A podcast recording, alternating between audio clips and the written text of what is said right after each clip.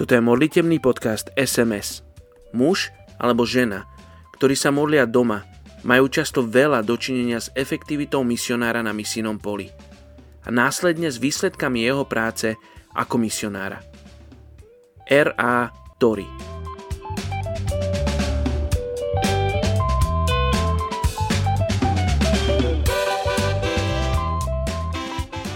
Prvá Korintianom 3. kapitola, 8. až 9. verš. No ten, čo sadí a ten, čo polieva, patrí k sebe. Ale každý dostane odmenu podľa vlastnej práce. My sme totiž Boží spolupracovníci. Vy ste Božia rola a Božia stavba. Dnes sa modlíme za európsku krajinu Nemecko. Úpadok kresťanstva v Nemecku pokračuje aj v 21. storočí. V roku 1960 bolo v západnom Nemecku 97% kresťanov.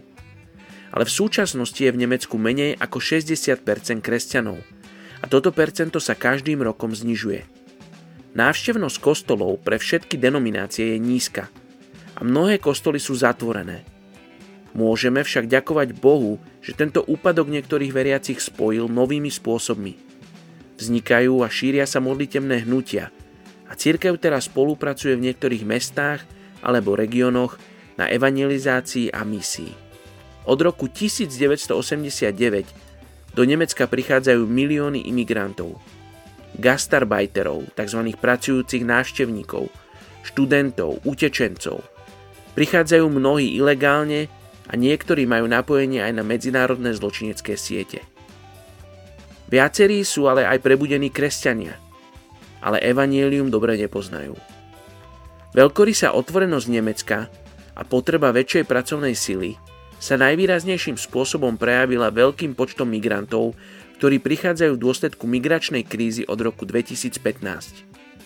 Nemecká spoločnosť a vláda však majú niekedy problémy správne zareagovať na tento masívny prílev ľudí a niektorí reagujú násilím alebo horkosťou voči imigrantom, najmä na východe.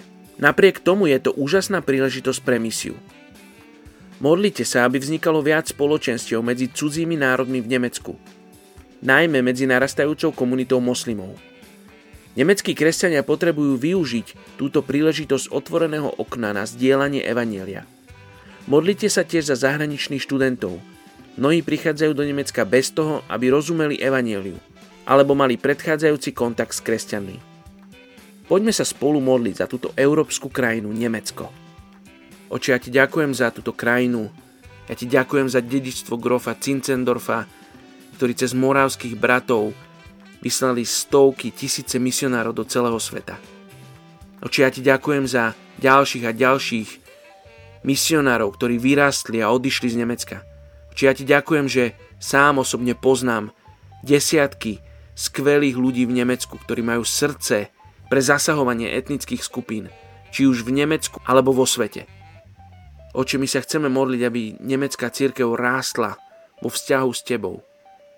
A následne, aby sa rozpínala a bola ako taká otvorená náruč pre všetkých, ktorých prídu do Nemecka. Aby to nebolo iba ekonomické zlepšenie ich života, ale aby ťa oni našli. Oče, tak špeciálne sa modlím za okolie Berlína a na severne od Berlína, za túto oblasť, ktorá je jedna z najateistickejších miest na svete.